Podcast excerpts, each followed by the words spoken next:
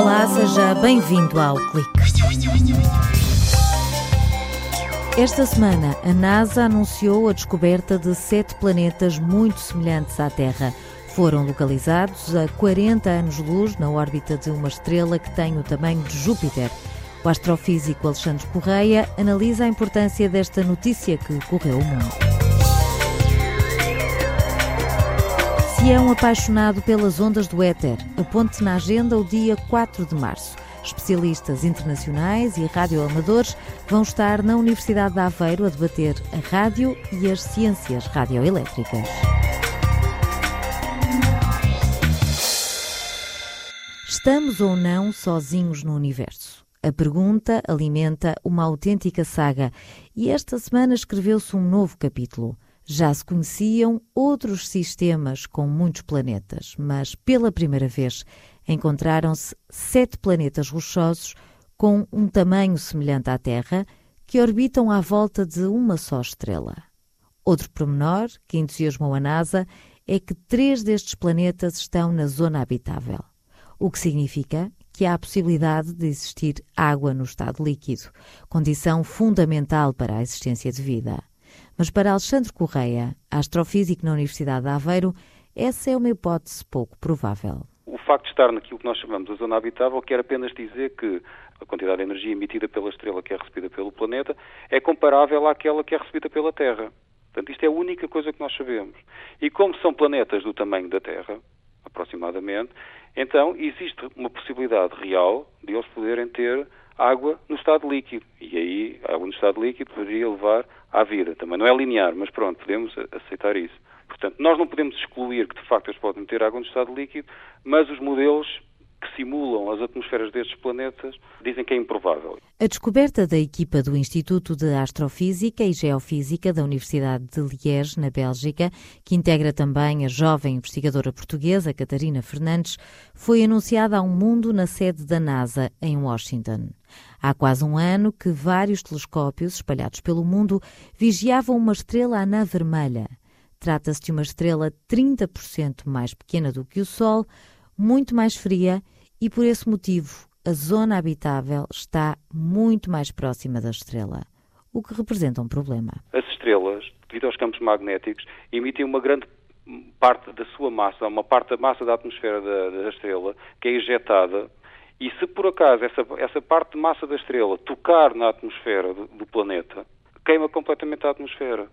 Ou seja, provavelmente os planetas que estão mais deste sistema que estão mais próximos da, da, estrela não podem ter atmosfera, porque a atmosfera é queimada pela, pelo material que vem da estrela. Se não houver atmosfera, não pode haver água no estado líquido. No caso do sistema solar, isto não acontece porque uma estrela é maior, está muito longe. Mas os problemas não se ficam por aqui. Como os planetas estão demasiado próximos da estrela, viram sempre a mesma face para a estrela, tal como a Lua vira sempre a mesma face para a Terra. Qual é o problema de ele virar sempre a mesma face para a estrela? A metade do planeta tem sempre dia e a outra metade tem sempre noite. Qual é o problema disto? É que a parte que tem sempre dia é como se fosse sempre um verão super quente nessa parte. E, portanto, a temperatura não seria 20 graus, a temperatura seria 200 graus. E a água, no estado líquido, evaporava-se toda. E na parte que estava de noite, a temperatura não seria 20 graus, a temperatura seria menos 100 graus. O astrofísico da Universidade de Aveiro defende que ainda há muito por explicar. Sabemos que os sete planetas rochosos estão lá, a cerca de 40 anos-luz, mas agora é preciso conhecer as atmosferas e as superfícies.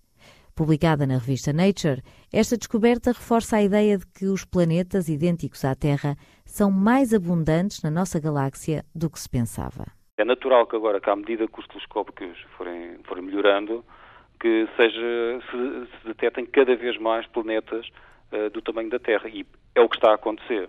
Portanto, é o caso deste sistema. E nesse aspecto é um resultado importante. É um resultado importante saber que existem sistemas que têm muitos planetas do tipo da Terra. Porque abre espaço para que, de facto, estes planetas sejam muito abundantes e que possam existir estrelas com planetas destes que realmente possam suportar condições para a vida. Quanto aos planetas que esta semana foram notícia em todo o mundo, Alexandre Correia sublinha que não são os únicos candidatos a irmãos da Terra. As coisas devem ser ditas tal e qual como são, porque no dia em que for realmente feita uma descoberta real de um planeta exatamente como a Terra, em que realmente pode albergar condições de vida como a Terra, há sempre o risco das pessoas dizerem o quê? Mais um. Uhum. Quando na realidade nós acreditamos que existem planetas realmente parecidos com a Terra e estes ainda não são bem aquilo que nós queremos. Mas aquele que foi descoberto recentemente em Alpha Centauri está só a 4 anos-luz, portanto está muito mais perto e também está na zona habitável da estrela e também é um planeta do tamanho da Terra. Ou seja, também é candidato. Também é candidato e está muito mais próximo. Portanto, esse planeta seria eh, até mais interessante. O primeiro exoplaneta, ou seja, planetas que orbitam numa estrela fora do sistema solar, foi descoberto em 1995 por uma equipa do Observatório de Genebra. Nos últimos 20 anos foram identificados cerca de 3.500, 10% têm características semelhantes à Terra. Quando vai de viagem no carro, através da antena, consegue sintonizar diferentes rádios que operam nas frequências comerciais, como a Antena 1, mas os radioamadores focam-se noutro tipo de bandas, como explica Flávio Jorge, aluno de doutoramento em Engenharia Eletrotécnica da Universidade de Aveiro. Os radioamadores têm, utilizam bandas de frequências espalhadas por todo o espectro uh, de rádio, portanto, desde onda curta às muito altas frequências. Portanto, uh, normalmente são indivíduos que estão, são apaixonados por ouvir, um, por falar, por comunicar com outras pessoas à volta do mundo e, portanto, muitas vezes focam-se até em concursos para tentar uh, um, estabelecer o um maior número de contactos com países diferentes ou em determinados modos, portanto, por exemplo, uma potência mínima. Ou então também temos aqueles que simplesmente não estão muito interessados na operação propriamente dita em termos de concurso, mas estão interessados em, em, em perceber como é que os fenómenos de propagação afetam as comunicações. Ser radioamador obriga a ter uma licença da ANACOM e a investir na compra de rádios que podem rondar os mil euros. Cumpridos estes requisitos, têm via verde para comunicar sem lista telefónica, galgando fronteiras e oceanos, sem intervenientes ou obstáculos pelo meio. É gente de todas as idades e profissões que se une pela paixão pela rádio, como sublinham Flávio Jorge e Daniela Marcelino, aluna na Faculdade de Economia da Universidade do Porto. Temos pessoas que não sequer, não sequer têm uma formação académica, temos o, rei, o antigo rei de Espanha, uh, temos atores. Uh, temos Marlon todo... Brando, por exemplo, era rádio amadora. O cofundador da Apple, o Wozniak, é rádio amador. E, e nós, e, e, em Portugal, a Rádio Amador já conseguiram comunicar com o rádio com o rei de Espanha, o Juan Carlos. Portanto, uma pessoa atrás do rádio não tem uma cara, tem uma voz. E à partida quebra-se todas as barreiras. Não precisa um número de telefone para ligar ao, ao rei de Espanha. Cada rádio amador é movido por diferentes desafios, alguns exóticos, como a possibilidade de usar meteoritos para estabelecer comunicações com o outro lado do mundo e há até quem tenha em casa uma antena para falar com astronautas. Em Portugal, mais de 5 mil pessoas mantêm-se fiéis às ondas da rádio. Podemos simplesmente surfar a onda, podemos nunca perceber como é que as marés funcionam, simplesmente surfar ondas, e, portanto, neste caso, comunicar para dizer, epá, a minha voz já chegou a este mundo e ao próximo, ou podemos dizer, bem, eu não tenho muito interesse por comunicar, mas quero perceber se eu, com um lote, consigo chegar aos Estados Unidos.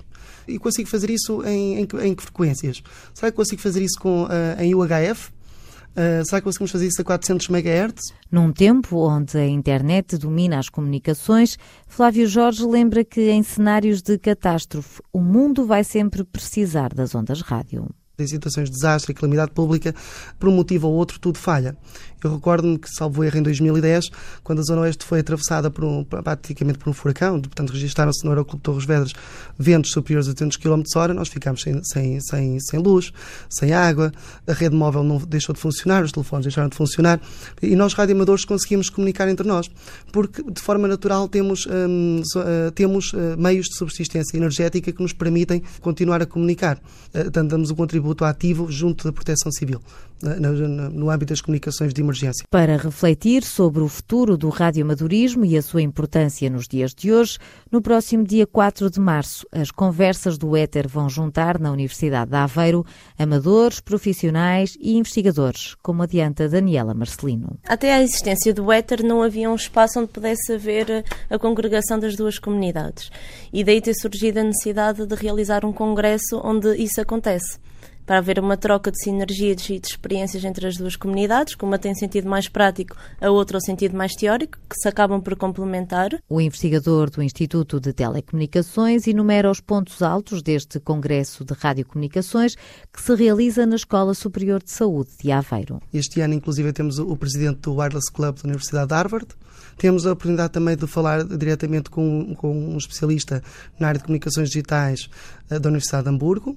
Temos o Deus Rádio Amador em Portugal, que é o Luís Cupido, que é reconhecido internacionalmente. Portanto, ele é um dos, um dos muito poucos radioamadores em Portugal, então amante dessas comunicações exóticas, em que utiliza os rastros meteoríticos. Os jovens até aos 18 anos têm entrada gratuita nas conversas do éter. Haverá ainda um prémio de 300 euros atribuído pelo Instituto de Telecomunicações e pela Anacom para os melhores trabalhos na área das ciências radioelétricas. Fica então a sugestão. É o ponto final no clique. Até para a semana.